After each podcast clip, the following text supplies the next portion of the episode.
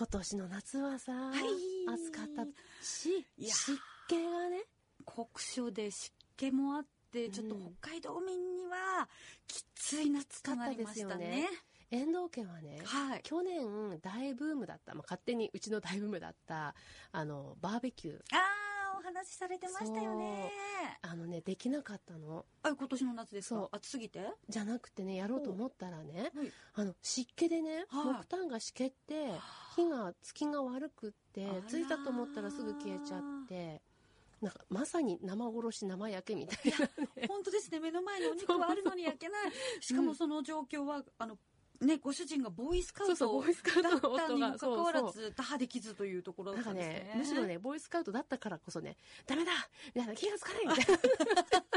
問題意識が大きいのよ。危機事態発生みたいな。我々よりもうちらは気づかないんだみたいなんだけど、大問題でしたね。だからもうそろそろね、リベンジバーベキュー始めようと思って。売ってますもんね、木炭。もういけるかな、もう湿気もね収まってきたかなと思っておりますけど、いい気候の時にぜひ美味しいものを召し上がってください、はい、それではドクタートーコのラジオ診療室、今日のテーマは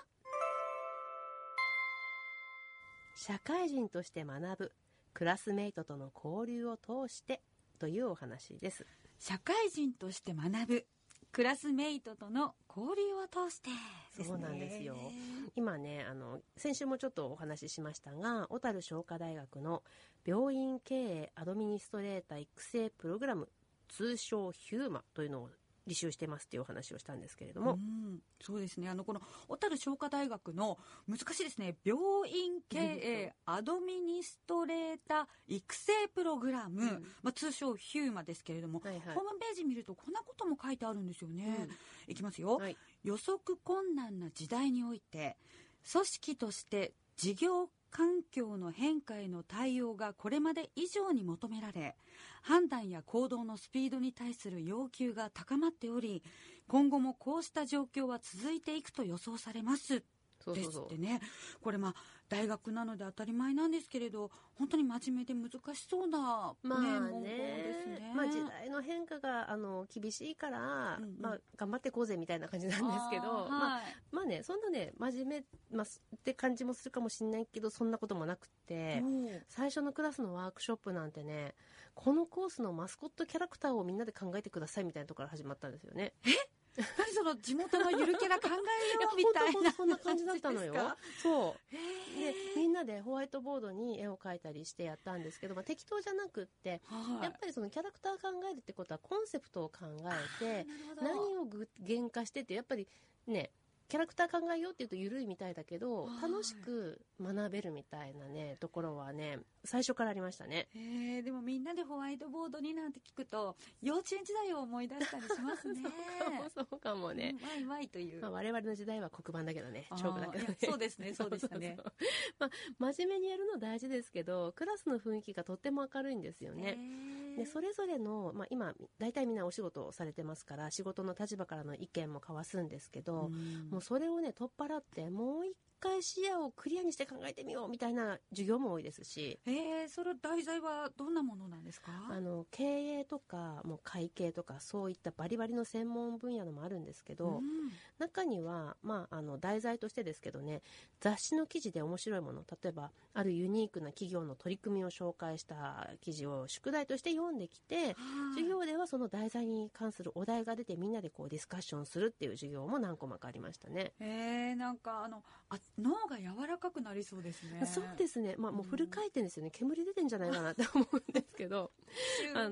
そう大変でも、大人がね集まって学校に通うってもこういう感じなんだっていう新鮮な印象もありますけど、単純に私は楽しいですね。でやっぱりものすごく硬いわけじゃなく、でも明日からの医療をみんな何かどうにか良くしたいっていう思いを土台にしているのが分かるので、とにかくみんな一生懸命考えて、頭だけじゃなくて口もフル回転してるって感じですね。志と決心固く、でも頭と心は柔らかくっていう感じですね。そうですなんかいわゆる座って授業を聞いて黙ってノートを取るっていうスタイルではないわけですよ。それにつけてもね、大人になってからクラスメイトっていう言葉を日常生活で使うことの新鮮さよですよ。そうですよね、うん、すごい刺激。でもどんな方がどれくらい参加されているんですか？人数は16人ほどで、クラスメイトのバックグラウンドとしてはいわゆる医療関係者がメインなんですけど、中には病院建築の経験が豊富な建築士の先生ですとか、製薬会社にお勤めの方とか公的機関の職員の方ですとかね、あとは道外からフルリモートで参加されている方もいらっしゃったりとか、もう皆さんね、もうとにかくもう一歩も二歩も踏み込んで勉強しようという思いが強く感じられて、もう大いなる刺激を受けてますね。いや、皆さんそれぞれのフィールドで自分にとっての必要な学びをこう自分に肉付けしていらっしゃるっていう感じですね。そうです、そうです。で、まあそれにね、医療関係者と一言で言っても、まあ、医師、看護師、技師だけじゃなくってソーシャルワーカーやデータアナリスト、経営企画、医療事務、まあ本当にいろんな背景のクラスメイトがいます。うわ、なんかパレットにいろいろな色の絵の具があるみたいな場所なんですね。そうです、そうです。へ、で講師の先生は小樽商科大学の先生なんですよね。そうなんですね。で、まあ、小樽商科大学の教授はじめ、もう豪華講師陣が揃い踏みっていう感じなんですけど、ね、診療放射線技師の、まあ、素地ベースから MBA を取られたっていう先生も講師として教鞭を取ってくださってますね。あ、でも先生の方も色とりどりっていう感じなんだ。そうなの。もうすごいよ、ね、花束のようだよ。本当ですね、うん、でそれで一部のクラスメイトからね、ちょっとコメントいただきましたので紹介していこうと思います。はい、いや、どんな方が受講されているのかとっても気になります。はい、まず私と同じ医師であるクラスメイトの、まあ、先輩なんですけどね、コメントからいきますと、小樽のですね、藤沢心臓血管クリニックの藤沢先生ですね、うん、実はマラソンや山登りがご趣味というパワフルな先輩なんですけれども、この先生がヒューマ受講を決めた動機はね、小樽ってもう2040年問題始まってるよね、やばくないっていう危機感でだそうですね。あ、2040年問題ってで、まあ、高齢者の数がピークに達するときって言われてますよね、はい、うん、しかも働き手がすごく減っている状態で、ね、そうなんかね、未知の領域とかって書いてる記事も見ますけれども、まあ、すでに藤沢先生はその足音を聞いてね、備えなければと立ち上がられたということですよね。で、くしくもね、藤沢先生今年の春から市の医師会の医療政策担当理事に任命されたということで、うん、もうこれもまた学びの後押しになっているとのことでしたね。わあ、なんかこうお医者さんがやろうとかやらなくてはっていう時にはもう本当に何足ものわらじを履かなくてはいけないっていう感じですね。いや、もう本当にもうみんな忙しいね。なんかでもやっぱりね、藤沢先生昨日もおっしゃってたんですけれども、義憤って言ってました。義憤、義理の義に怒るの憤、うん、あ、使命感、義憤、こう自分の中でそういう燃えるものがあって、はい、やらなければみたいな感じになって、うん、まあ、一歩も二歩も踏み出してマラソンを走り始めてるみたいな